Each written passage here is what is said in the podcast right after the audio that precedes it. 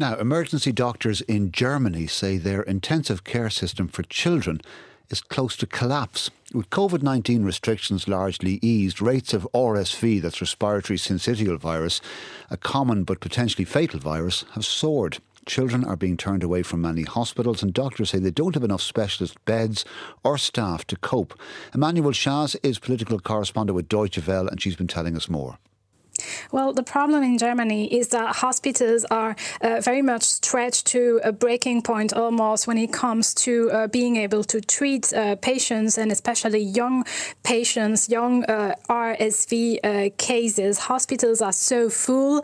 Uh, even, you know, if every year there's a seasonal surge of infections, hospitals are so full right now that there's less than 100 pediatric, pediatric beds nationwide that remain free. So doctors are uh, very worried that it comes to a point where, uh, faced with two uh, sick children, a doctor will have to choose to which to, to which child uh, the bed goes. So, of course, this is a very worrying situation. And has that happened yet? Have children been declined treatment? Have children died as a result of a shortage of intensive care beds?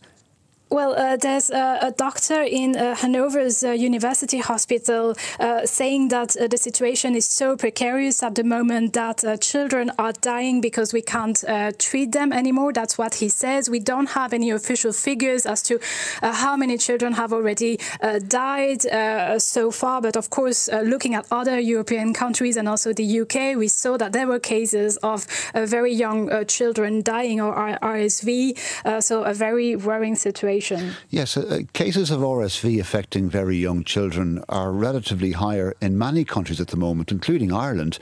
Why is Germany, with what would be regarded as a relatively um, well funded uh, and good health system, why is it hit so hard? Well, there's several uh, reasons. First, well, the hospitals were already stretched because of three years of pandemic, because also of surging cases, uh, COVID cases.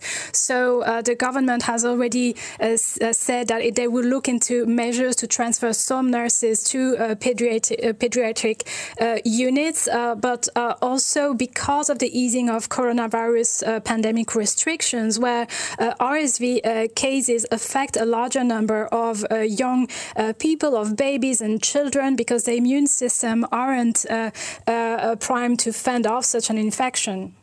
Has this come as a surprise to the German public, to German people, given that your health system coped relatively well with COVID? It did cope uh, well, but it also uh, uh, copes well and uh, were, and is stretched because of the uh, situation. I guess uh, nobody was really focused on other disease because of the pandemic, which is still a very much ongoing one. Does it come as a surprise? Well, yes, because there was also, you know, um, a lot of people who said that babies, infants were better armed to fence viruses. So it does come as a surprise. And at the same time, we shouldn't be so surprised after over three years of pandemic uh, that uh, hospitals have to be ready and to prepare themselves in terms uh, of uh, ongoing uh, infections. Every uh, winter, there's a surge of seasonal infections, but this one seems to be hitting harder, and that's what German doctors warn, warns, warn against. Emmanuelle Chaze in Germany.